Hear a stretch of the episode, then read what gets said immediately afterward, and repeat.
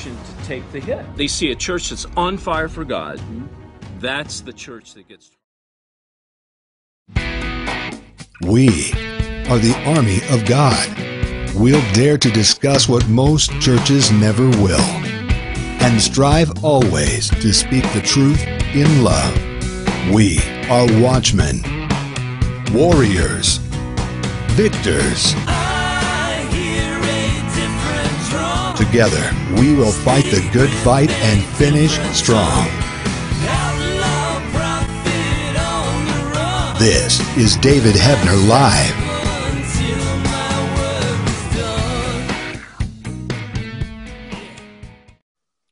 A true Christian struggle is somewhat somewhat like the movie The Good, the Bad, and the Ugly. God is the good, Satan is the bad, and well, sometimes the truth can be can be ugly. Well, depending on what side of the truth you're on. A mother, she gazes down on her uh, son laying there in, in a in a casket. She's in a funeral home, and he's 20 years old. She's a Christian. He was not. He was a good person, moral, yes, uh, ethical, yes, but not a believer in God. She tried to tell him about God, but he just he just wouldn't listen. He just didn't seem to get it. And as she gazes down on her son laying there, she cries and she asks the question the family buries their 22 year old daughter killed in combat. She died for others, a great gal, but she's not a believer. Her family asked the same question. A little girl is molested by her father, broken, injured.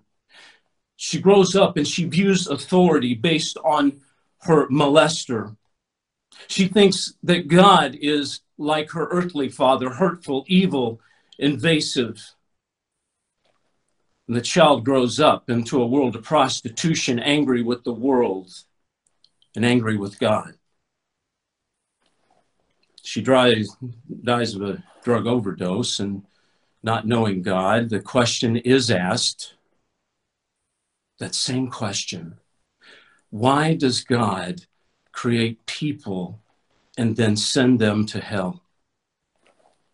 You know, our, our pea brains can't seem to understand why God the good would create a person and send them into the arms of Satan the bad.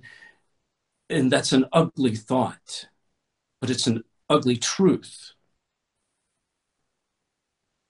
I think all of us, for a second, if we would drop the uh, religious facade and the the uh, rhetoric and about God is has uh, all in, under control and God is in charge and God is great and give it all to God. Just trust God. If we would just stop until we've walked a mile in the shoes of the families that I mentioned above. God, why do you create people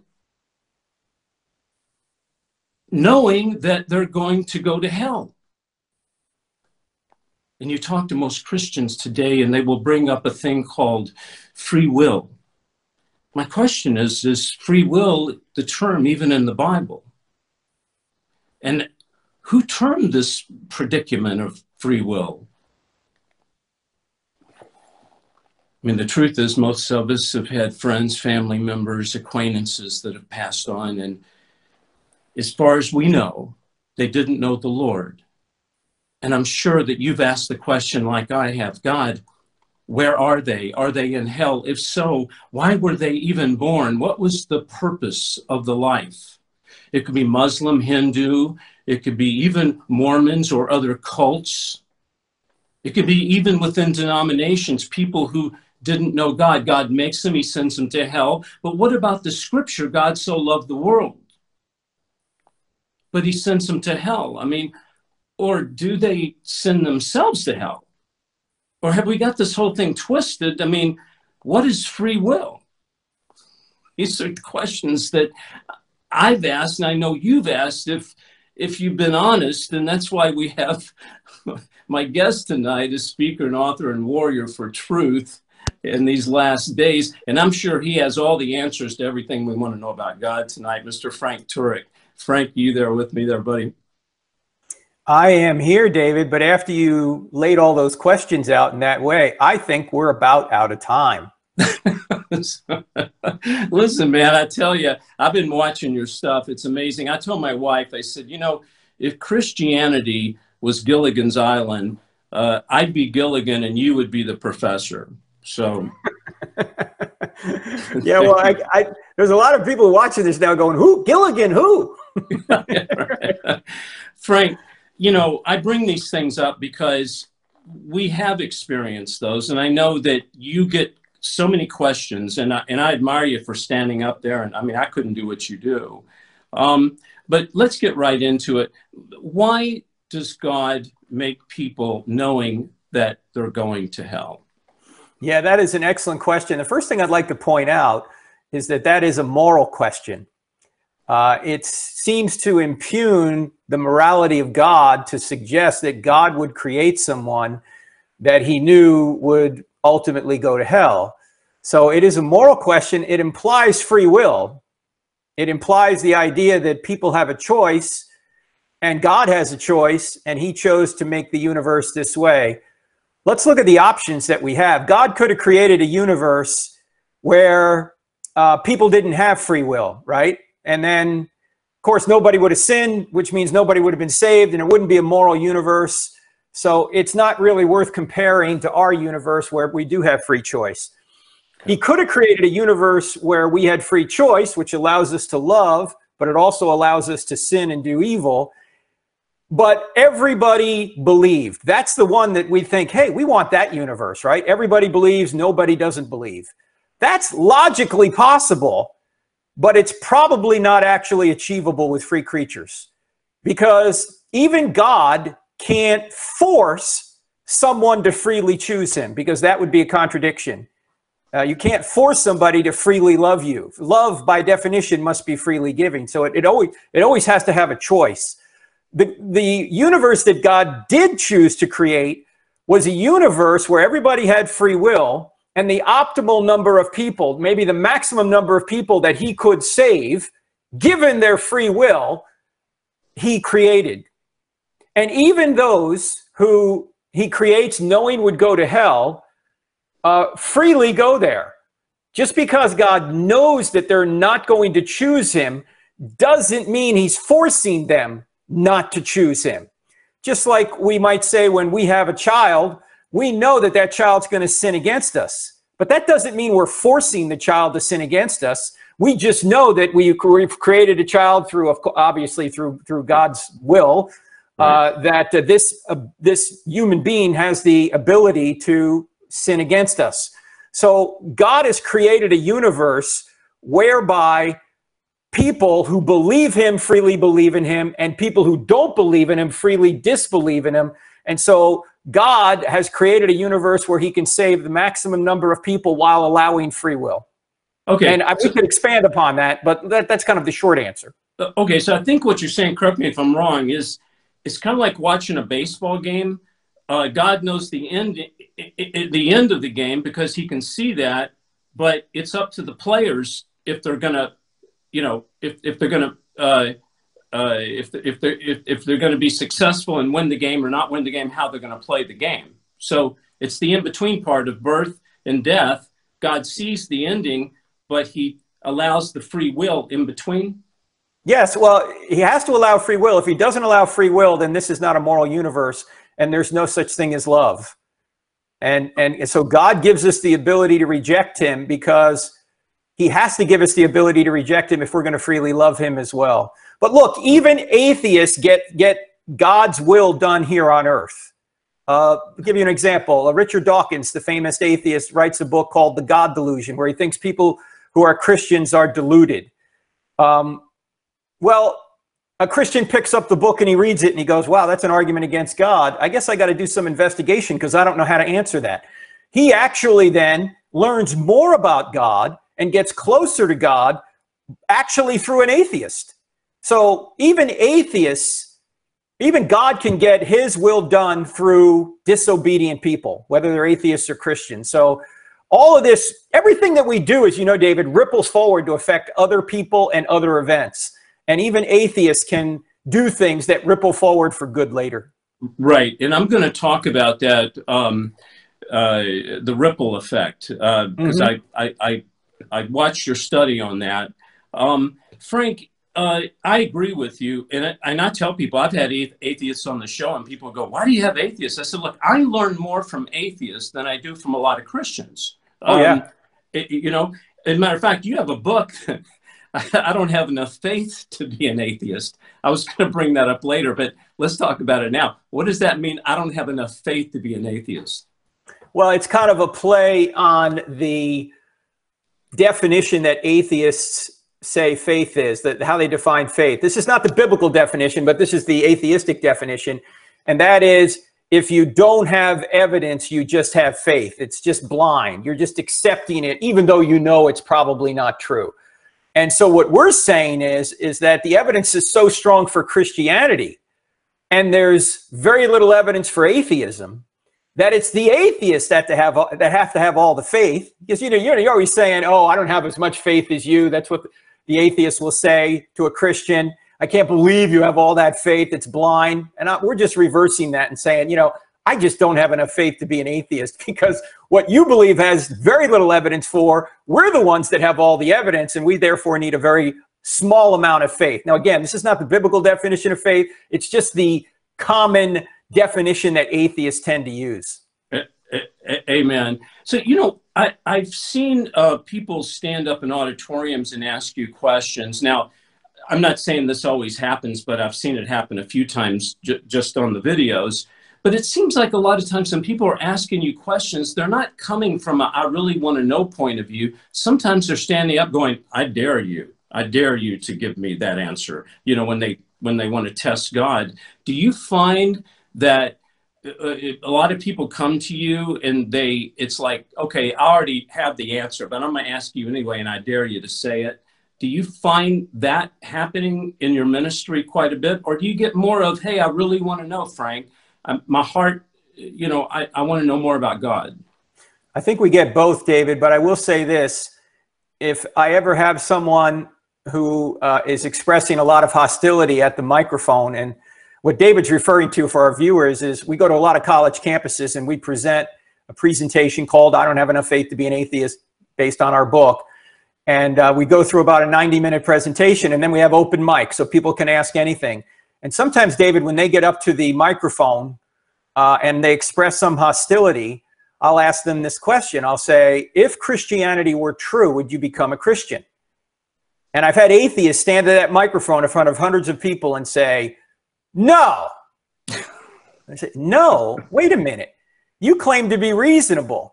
I ask you if something were true, would you become a Christian? Would you believe it? And you say no. How's that reasonable? How's that rational? It's not. Why? Because the problem isn't in the head, the problem's in the heart. They don't want it to be true. They don't want there to be a God. Why? Because they want to be God of their own lives. They don't want anybody telling them how they ought to live. And in fact, you know, think about many, many, many of us, many Christians are going, we don't want God telling us how to live either. I mean, it's inconvenient, right, to be a Christian. But they are just being honest when you ask them that question. If Christianity were true, would you become a Christian? David, they're not on a truth quest, they're on a happiness quest. And That's... here's the problem they can make themselves happy over the short term, doing a lot of fun things, but over the long term, it's a disaster. And all of us who are over 40 watching this broadcast right now know what I'm talking about because we have tried it many times ourselves. The only way to get true contentment and happiness is to go straight through truth, and Jesus is the truth. A- Amen.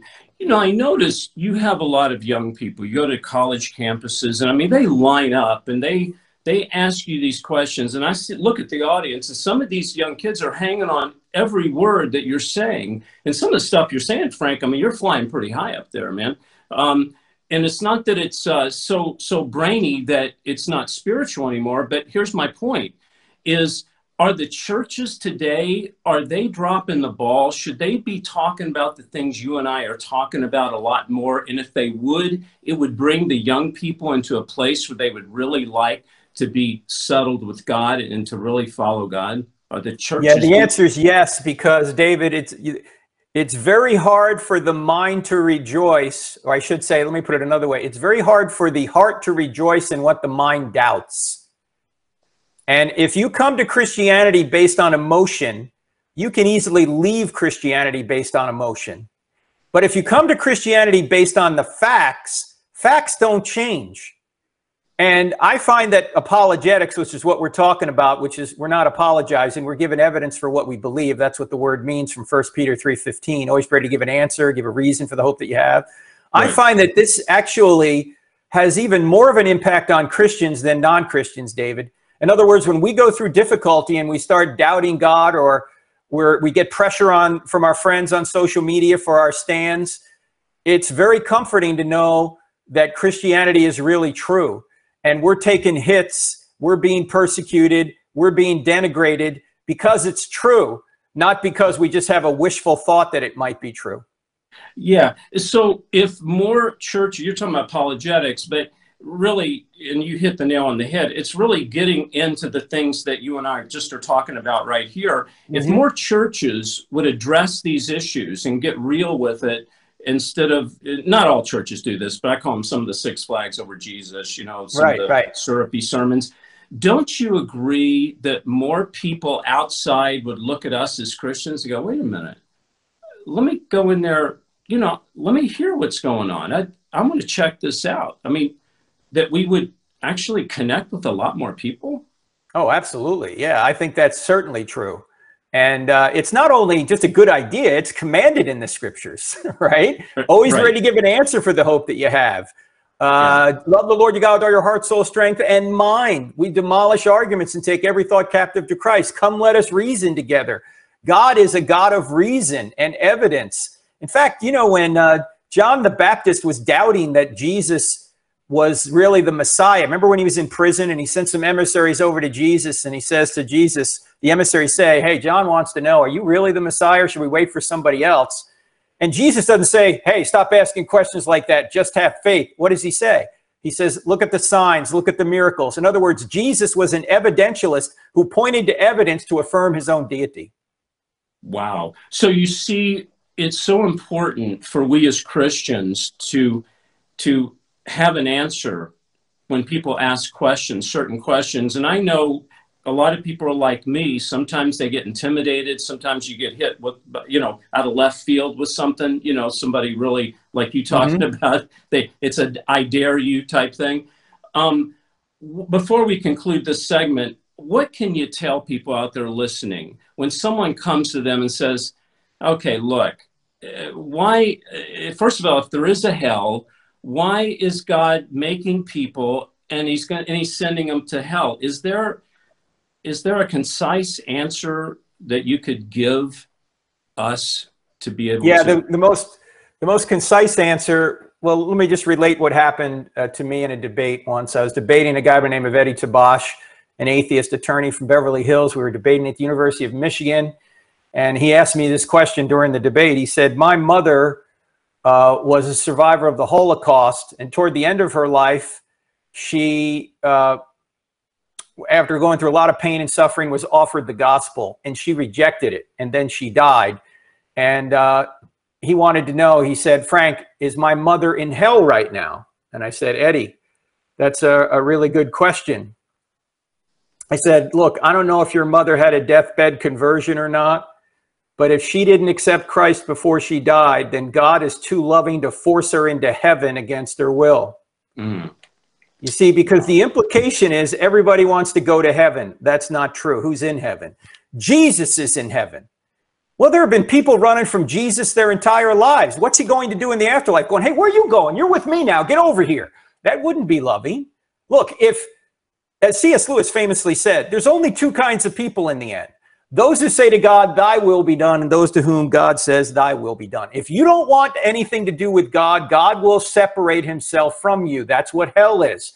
And you'll be with God if you want to be with him. That's what heaven is by accepting the free gift that he's provided. look, if there is a God and there is, and there is an afterlife and there is, there's only two possibilities. You're either going to be with God in the afterlife, that's heaven, or you're going to be separated from God in the afterlife, that's hell.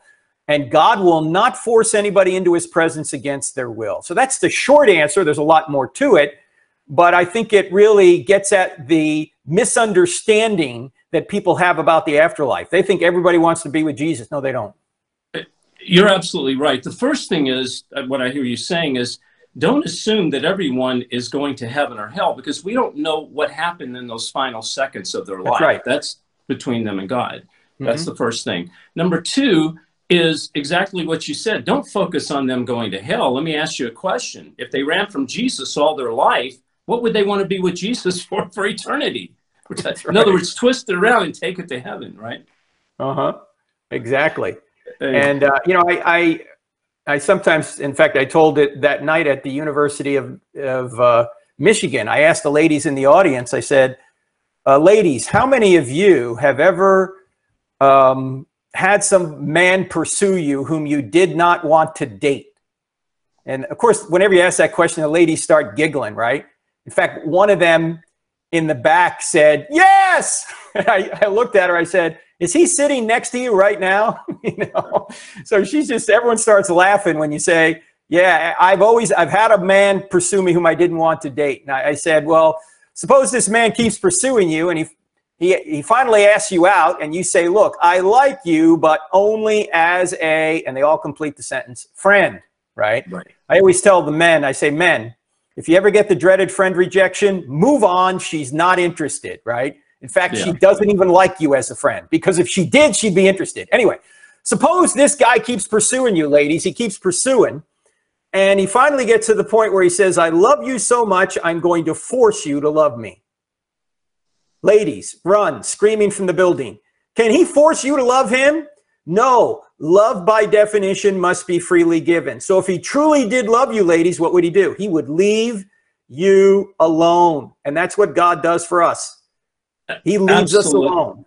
Absolutely, absolutely. And the key thing is you you said something I never thought about. Would they even want to be with God for eternity? Okay, No. so uh, we're talking to Frank Turek, everybody. And Frank, when we come back, I want to ask you about miracles. Um, uh, you have a study on miracles. I think there's there's six points. Uh, but when we come back, I want to ask you about miracles in these days. How to Mhm. identify and understand if it really is a miracle, Hmm. and is it from God or is it from Satan? And can Satan even do a miracle?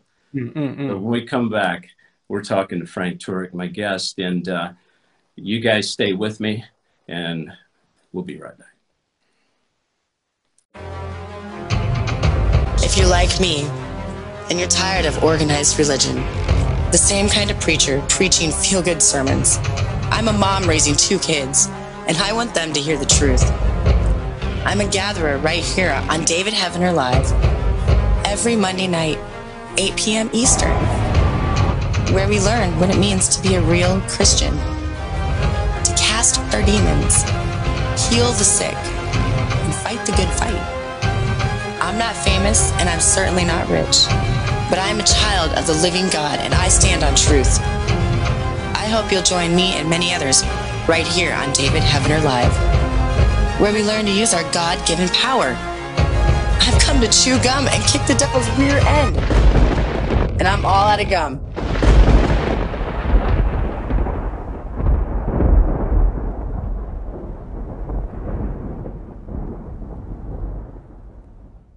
Everybody, David here. You know, I'm walking in this indoor mall and people are spending a lot of money. There's a lot of wealth here.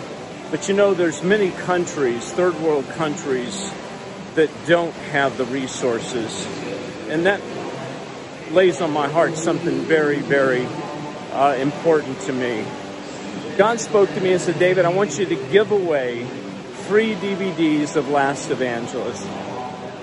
There is no reason ever why a church, a pastor, a Sunday school, a Bible study should ever be denied learning more about these end times. I want to print up DVDs and I want to do a workbook. And I want to thank you for being part of this international campaign. God bless you all.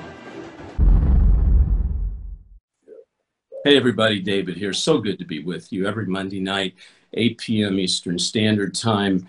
This is my church, your church, God's church, and you're my family. We stay together, we pray together.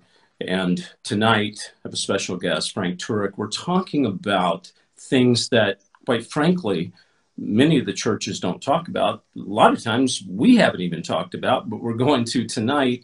Uh, we're going to talk to Frank about miracles.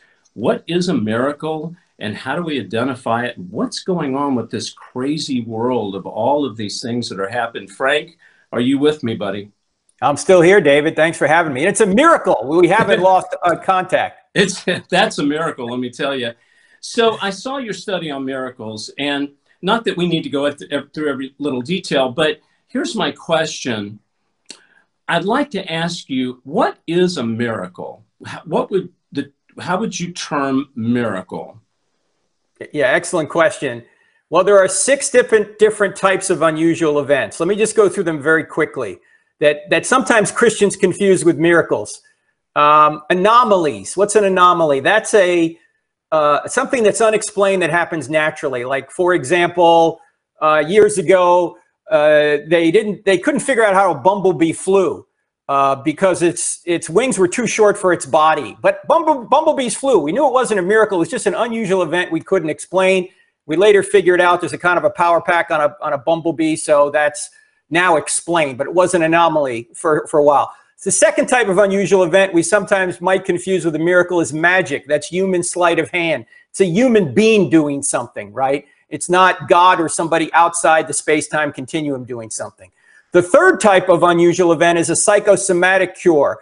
You may have heard uh, psychosomatic issues, like my, my co-author, Dr. Norman Geisler. Many for many years, he he had an allergy to flowers. He would well up whenever he got near flowers. And one time he was preaching at a church. He got there a little early, got up to the podium, and he saw that there were flowers set up around the podium. His eyes welled up. He began to sneeze. He, he looked at one of the elders. He said, Hey, you guys are going to have to move these flowers before the service, or I won't be able to preach. And they looked at him and they said, Dr. Geisler, those flowers are plastic.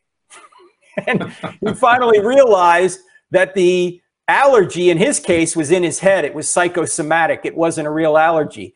The fourth kind of unusual event is called a satanic sign. That's a supernormal event done for evil, promoting evil by a demon or Satan himself but there are limits on what they can do. Like they can't raise the dead. They don't have power over life. Uh, you even saw the Egyptian magicians with uh, with Pharaoh, uh, the snake thing. You know, they they couldn't create life once it got to life. They said, "This is the hand of God. We can't do this." The fifth kind of unusual event that we most often confuse with a miracle is divine providence. Uh, a lot of times we'll say something like, um, well, divine providence is, is God is involved, but he doesn't overpower a natural law in order to carry out what he wants to carry out. Like we might say the fog at Normandy in June of 1944 was providential. It was God involved, but he didn't overpower natural law. You know, fog happens all the time. It just happened at the right time in the right place it wasn't a miracle. It would have been a miracle if uh, our boys had uh, had had approached the beach and bullets bounced off their chest. That would have been a miracle. This was not a miracle, but God was involved. And too often we call divine providence a miracle. Like we might say, oh, it's a miracle I met my wife. No, it wasn't, unless she walked across the lake to meet you on top of the lake. You know, that would be a miracle. Um, that's the one we often call a miraculous when it isn't. You know, God has prearranged events so things happen even though he's not overpowering a natural law. A true miracle is when God overpowers a natural law, like raising the dead or parting the Red Sea or walking on water. Those are miracles that can't be explained any other way, and they're there to support or promote the truth, promote the good, promote the gospel in some sense. You might even say speaking in tongues in the language of somebody that can't understand the current language that you know, but now suddenly you can speak in a tongue that they can understand. when you didn't understand that language, that would be miraculous as well. Those are called miracles, and we have to be very clear clear to not call something that isn't a miracle a miracle. Okay.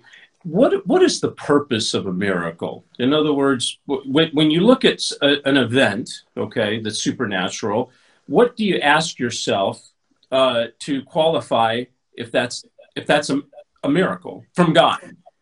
Yeah, well, it's got to be associated with truth. It's got to be associated with what God would promote because miracles are normally there to confirm a message from God. The miracle confirms the message, the sign confirms the sermon.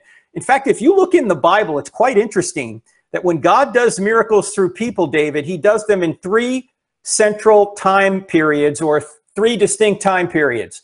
Miracles are around Moses, Elijah and Elisha, and Jesus and the apostles. Why? Because these are periods when people are giving getting new revelation from God so they need new confirmation. Why should anyone listen to Moses? Because Moses can do miracles. Why should people listen to Elijah and Elisha? Because they can do miracles. Why should people listen to Jesus and the apostles and add, all these books to the Old Testament and what we now call the New Testament? Because they can do miracles. The miracle confirms some new information from God. That's the main reason for miracles. That's why, as I mentioned earlier, when Jesus is asked, Are you the true Messiah? John the Baptist is asking. He doesn't say just have faith. He says, Look at the signs, look at the miracles. The miracles confirm who I am. Mm. You know, um, I did a video on the Bible that leaks oil. Uh, and the thing blew up. It was like two or three million views, and people started going to this uh, Christian bookstore where the oil was, and it grew from 20 people to 800 people because uh, the Bible just kept leaking oil. Now, I'm not, I don't want to talk about the Bible leaking oil, but here's my point. Uh, can Satan and uh, mimic? Can Satan counterfeit? an event such as a Bible leaking oil or a statue bleeding, you know, these these these t- uh, teeth with gold, these things. And it, it, would this be Satan about something like this theoretically? Now I know you don't, you can't, you know, qualify it, but but in theory, uh, yeah, certainly. And I don't, I don't see what. Let's just use the leaking oil from the Bible. I don't see what that does to affirm Christianity, right? Why, why would that affirm necessarily Christianity? It could just be a relic. It could just be explained maybe in some other manner. It's not really advancing the cause of Christ. When we see miracles done in the Bible, they're advancing the cause of Christ. In fact, take a look at the four categories of miracles that Jesus does. What does he do? Well, first of all, he's sinless, right? That's that's that's right. a miracle because every other human being is sinful. Secondly, he he can heal the sick, he can have power over nature, and he can raise the dead. Now, if you think about this, those four categories of miracles are all fixing problems that we have here on earth. We're sinful, we get sick, nature can hurt us, and we die. By doing miracles in those four categories, David, Jesus is basically saying, I'm the Messiah. I can fix things that are wrong with this world. I am the Messiah. He's not doing card tricks, right? He's not he's not even doing miracles that affect him or I should say that that benefit him. None of the apostles did miracles that could benefit them. They did miracles to show that they could overcome those four problems and fix and and and, and fix the fallen creation. That's why that's how Jesus shows he is the Messiah. He can fix everything that's wrong. Right. You know, Jesus said, Be not deceived in Matthew 24. Uh, and the Bible talks about lying signs and wonders, Frank. Yep. Um, do you believe that in these days that we're in, uh, that the devil, the Antichrist system, is going to start bringing forth lying signs and wonders in the under the umbrella of quote miracles uh, to deceive people? I think that's what Paul talks about. Now, whether we're there yet or not, I don't know. And I'm very careful about trying to date anything because, as Jesus said, I'll come like a thief in the night. So, uh, I look, I always tell people, look, I'm not on the planning committee, I'm on the welcoming committee. So, I'm just going to welcome Jesus when he comes. If he wants to come tonight, that's great. If it's going to be a thousand years from now, that's great too. That's up to him. So in these lying signs and wonders, when people experience these miracles, uh, the first thing we need to ask, Frank, is it is it a message from God? Is God trying to tell us something that's very important uh, to to get? Is God in, in? I mean, in this day that we live, is there something God would want to tell us through a miracle, uh, like like He did in Scripture? Well, he could. And my friend Craig Keener, I don't know if you can see behind me, but there's a couple of books on my bookshelf uh, on miracles. And uh, there are two volumes. They're hernia inducing, David, because it's about 1,100 pages. And what Craig has done is he has actually verified uh, modern day miracles. And that's what those that two volume set is about. But let me be very quick to, to point out that there doesn't need to be a miracle since Jesus and the apostles for Christianity to be true. Because Christianity is true if Jesus rose from the dead, game over. If there's been no miracle since Jesus and the apostles, Christianity is still true. In other words, we don't need modern day miracles to show that Christianity is true, even though I still believe they occur. And that's what, of course, uh, Craig Keener is pointing out in his two volume set. So I think miracles are very interesting to look into but even if I were, discover, were to discover that miracles don't occur today, Christianity would still be true. So, my last question before we take a break is you mentioned that Satan does not have the capacity to do what God does. He, he has limited limited yes. ability, limited authority. Okay. Now, does this tie in to Jesus saying to, to the scripture saying greater eh, who, who's in us than the, who's in the world, meaning the power of God always always drives out the demonic forces. Does this have the same play when Jesus said, you know, he spoke to the demon, you're gone, that today when we speak to demons, they have to leave? Does that fit into what you're saying? Is that we have more power than Satan has ultimately? Well, ultimately, not because we personally have it, because Jesus has it. Yeah. yes. That we are going to eh, rely on the power of Jesus and I think so many of, I think really spiritual warfare, David, is really grounded in knowing the truth and living the truth. It's more about truth than it is, in my view, about power encounters. That's why Paul says, renew your mind. Renew your mind. Put on the full armor of God and, uh, and, and take up his shield and his word, his sword. So it's really more about prayer and knowing the truth than it is about rebuking things, I think. In fact, when Jesus is being tempted by Satan, what's what's his weapon? It's the word of God, right?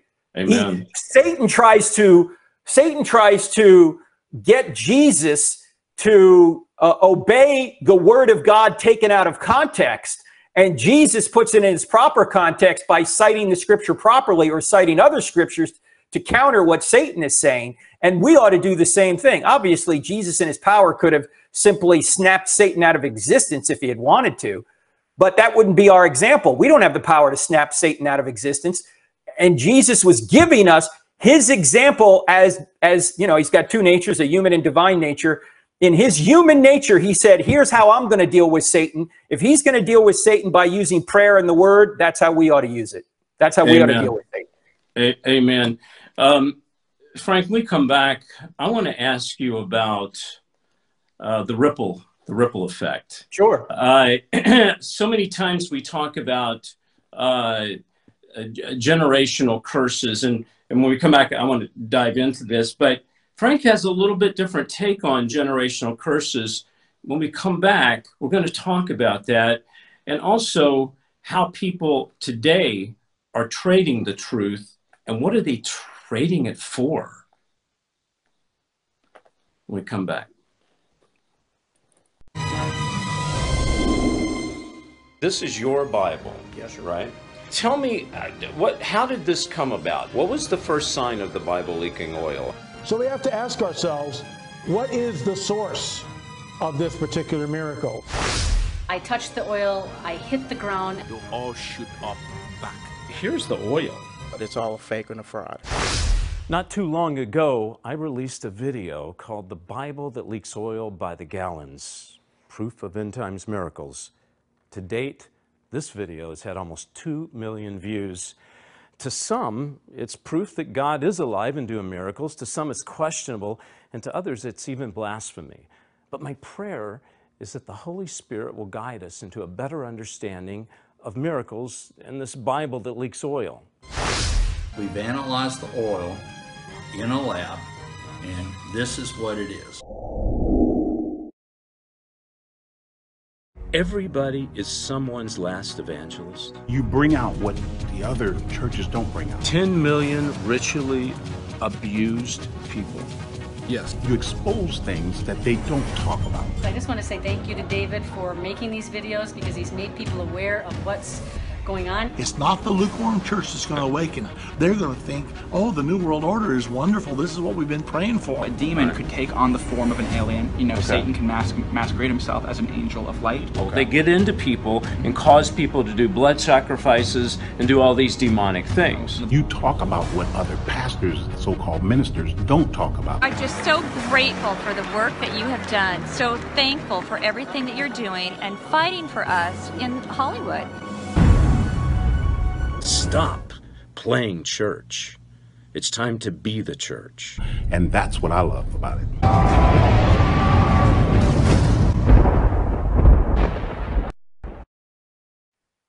Everybody, I'm so glad to be with you. Um, if you would, please um, uh, pray for, uh, we have a lot of uh, prayer warriors out there tonight. Pray, pray, because we, this country, we're at a pivotal point. And I don't go into politics too much, but I will say we need to pray for this country. All of the things that are going on, the riots, um, uh, what's happening on the right and on the left, and you've got the election coming up. Got to pray. So please, please, let's pray. Also, um, if uh, you need prayer, I want you to email me at david at davidheavener.com. We have over 600 prayer warriors. We pray for you. I pray for you personally. I send it out to a small group of people also.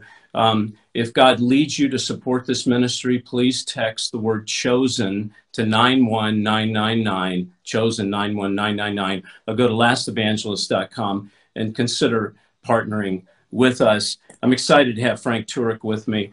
Um, we've been getting into some amazing things.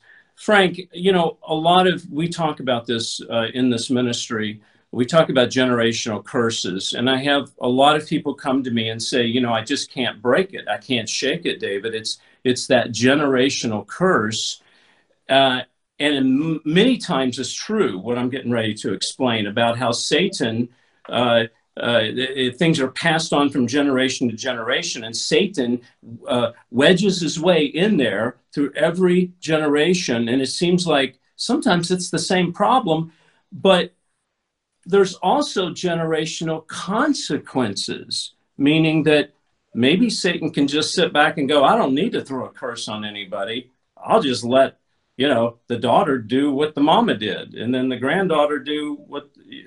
Do you follow what? Does that make sense?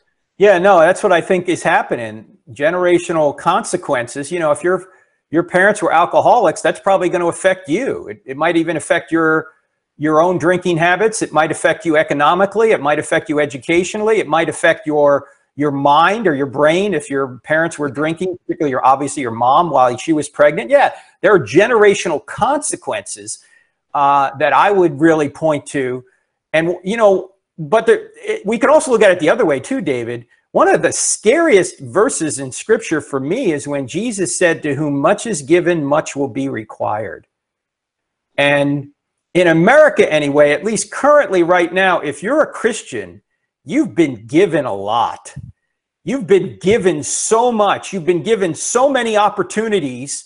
You've been given so much information, more information than you could ever take in to actually be an ambassador. There's no excuse for not knowing why Christianity is true. There's no excuse for not having good theology now. It's right on your phone if you can just find the right sites, right? Yeah. Uh, so God, I think, is going to look at us, and when we get to heaven and say, Now, what did you do with the resources I gave you? Because to whom much is given, much will be required. Oh, sure, some of you started with half a deck because of the consequences that came from your parents, but you still could have done something more than you did. And so, why aren't you using what you've been provided, what I've provided to you to advance the kingdom? Right. You know, I see generational curse could be, I'm not saying it Mm-hmm. is but it could be a cop out saying, "Oh, I got a generational curse." That's right. People come to me and they tell me, David, I got a generational curse. I said, "What's the curse?" And they said, "I I can't lose weight." You know, uh, it, it, and I said, why do you say it's generational? They go, well, with my mom and then her grandmother. And I said, well, what do they eat? What kind, what's the diet like? Well, you know, blah, blah. I go, that's generational consequences, you know? That's right. Or, or, or there, uh, there's cancer in the family. It's, it gets passed down. And I, I go, uh, it, you know, my mother had it, her grandmother had it. And I go, well, tell me what, what, what's going on? Well, we all clean houses and handle chemicals, you know, or, or we handle Roundup or whatever. And I go, these are generational consequences. So, Frank, here's my point. We as Christians must look and see what our mothers did, our grandmothers, and, and, and, and understand their way of life so that we don't mimic that. So that that's right. That's wisdom, right? Absolutely. And look, if we couldn't adjust ourselves based on wisdom, we wouldn't have a Bible and we certainly wouldn't have a book of Proverbs, right? Yeah. God is God is giving us a blueprint for how we ought to live life. And if we don't want to follow it, that's our fault, not his. A- absolutely, absolutely. But don't get me wrong. I do believe there are generational curses. I think that there's times where that can fit into play. But but while I have you on the show, I want to talk about the ripple effect. So this is a great time to do it. Thank you for that. Um, you mentioned truth. Um, you know, truth to me is not negotiable. Uh, it, it can be traded, but it can't be negotiated. Um, you know, you can trade it for something of less value, or uh, but nothing compares to truth. And I want to bring a scripture into this, Jared, Romans 1 25, and see what Frank says about this. Uh, Ro- Romans 1 25, they exchanged the truth about God for a lie and worship and serve created things rather than the Creator who is forever praised. Amen. Frank, what does that scripture mean to you and how does it pl- apply to today, or does it? It does, because I think, as Paul would say, there's only two religions in the world, David. You're either worshiping the Creator or some aspect of the creation.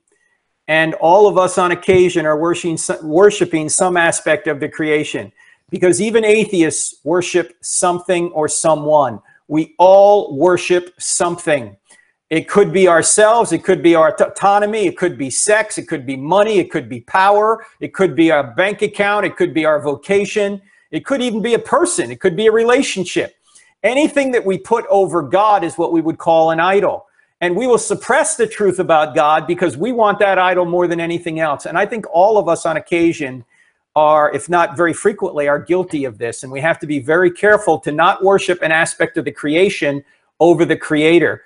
In, in, in fact, I think that many of these things I just mentioned are good things. Obviously, people are good things. Money's a good thing.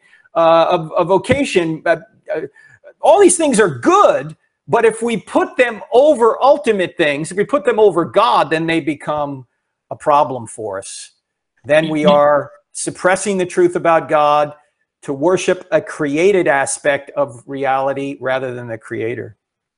Amen. You know, I've had people come back to me and go, David, I don't climb on a mountain and worship the, you know, clouds and I don't, uh, you know, dance around the flowers. But really, what the creation is, I mean, that, that is creation, but the Right. creation is anything that is manufactured by man. Uh, it, it can be manufactured by God too, but remember, God manufactured man, man manufactures cars, uh, manufactures houses, money, all that. But what you're saying is this creation is not just a mountain or a sunrise, sunset. This creation is anything that's created ultimately by God, and that, creation becomes our our form of worship, our point of worship. Could even be this, or what you what you see on this. You know, um, could even be it could be pornography on this. It could be a person on this. It could be anything that you put above God. So that's one of the things that we all have to be aware of that we are creatures that are created to worship. And if we won't worship the true God, we're going to worship an aspect of the creation. Amen. I mean, it's even a person. You mentioned that. Um, uh, I, the, and, and I've been guilty of this. We all have, where we put people uh, before God in the place of God. You know, Mhm, the mhm. Bible talks about, uh, and I'm going to paraphrase, but look, we are to love God 1st Mhm. the neighbor second. Uh, we are to want to be, in the eyes of God, holy. We want to find favor with God first, not favor with man first. Okay. Mhm. Um, so, Frank, before we go, I have one last question for you. Um, but first of all, I want to know when we come back if you'll uh, go underground with us. We do a thing called Underground, and we can talk about things. We're going to disconnect from uh, YouTube and Facebook and go strictly on Roku and Apple TV. And Okay. we, we actually bring people into the green room with us to actually, as a community. I think it's, it's pretty cool. Um, so, so here's my last question. Maybe it's an observation, uh, but but it's it's something that I, I want to lay out.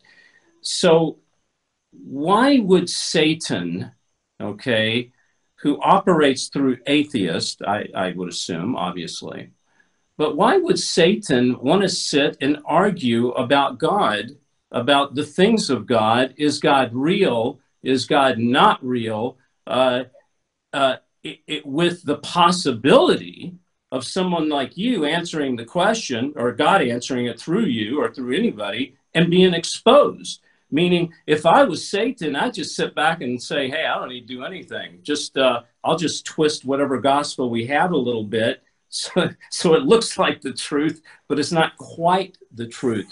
So, do you believe that possibly there's more danger in counterfeit religion that's preached from some of the pulpits today and some of the church that Satan has weaved his way into there for counterfeit more than even in an atheist environment?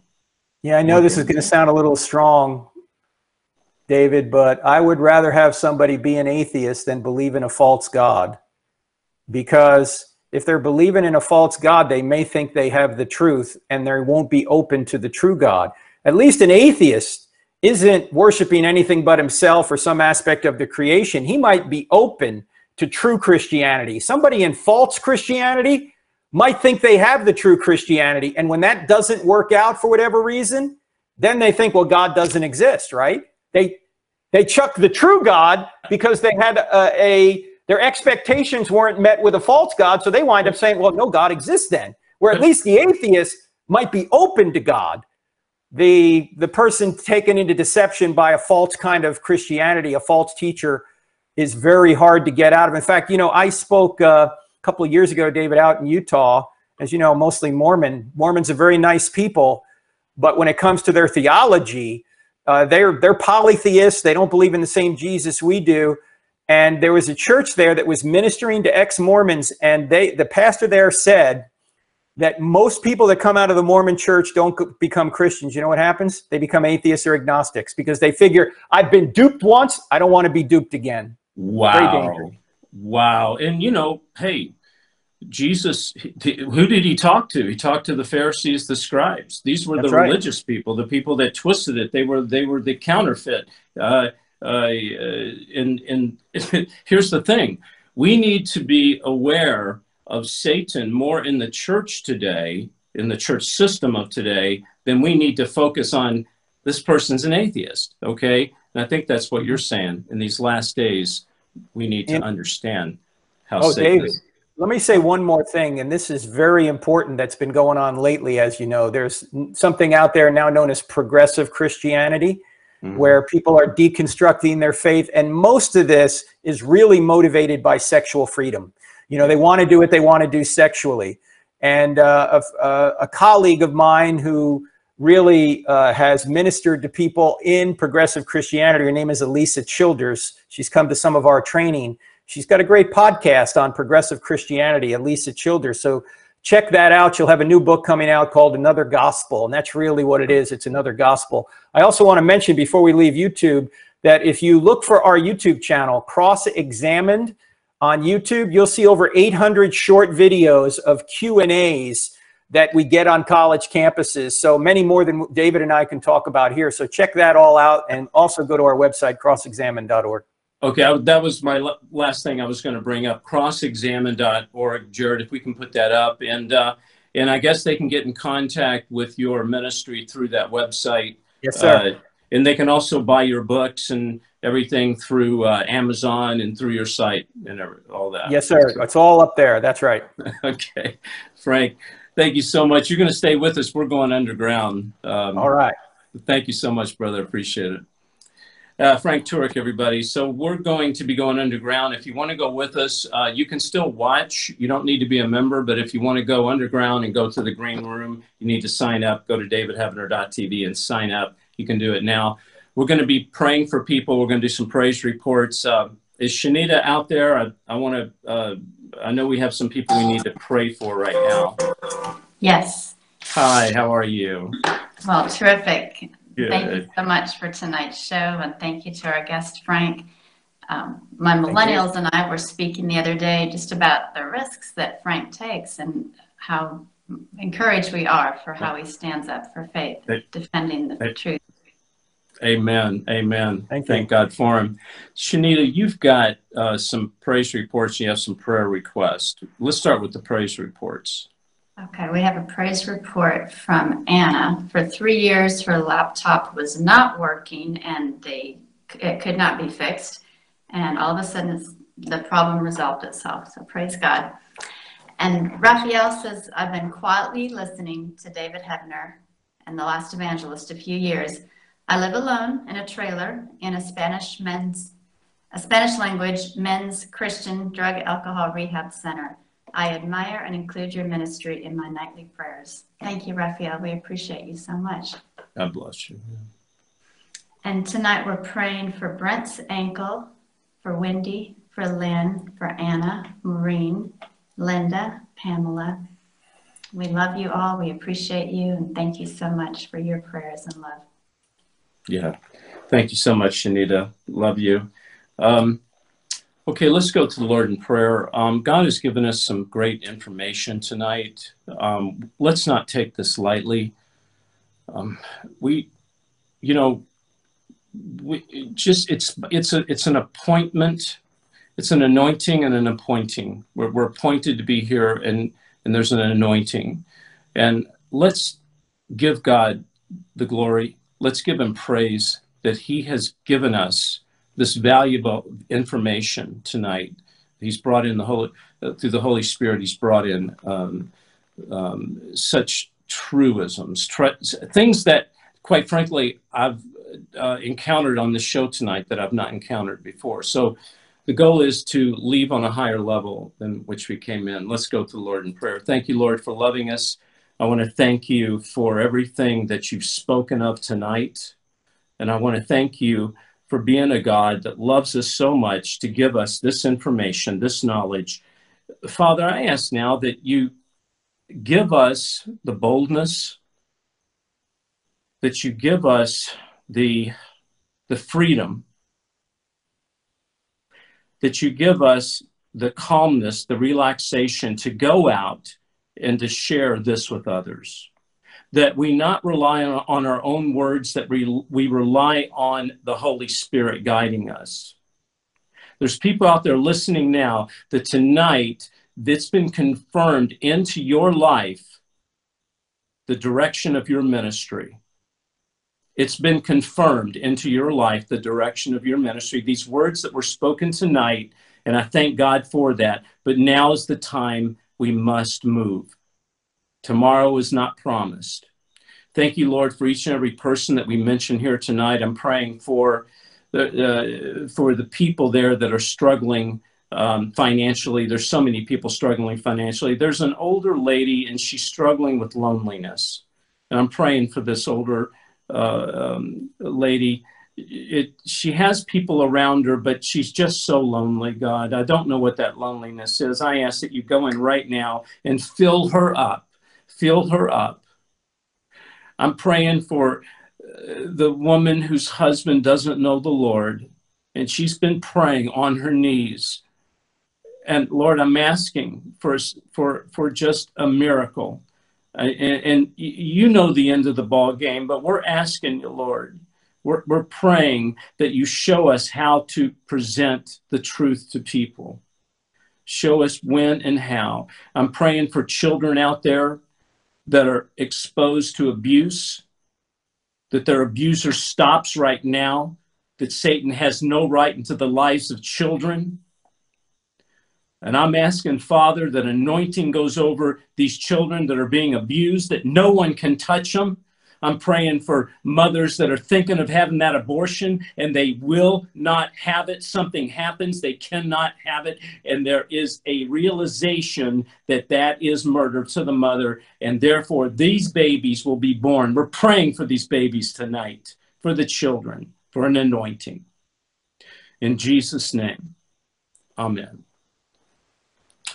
I want to thank you guys for being with me. If you're not going to go underground, but I hope you do. Uh, you can stay with me on David Heavener, uh, davidheavener.tv and continue watching. But if you want to go underground, you have to become a member. But just remember that until you found, you never really lived, and I'm talking about living a life. You've never really lived until you found something worth dying for. That's the truth. That's God, Christ. God bless you. We'll be right back.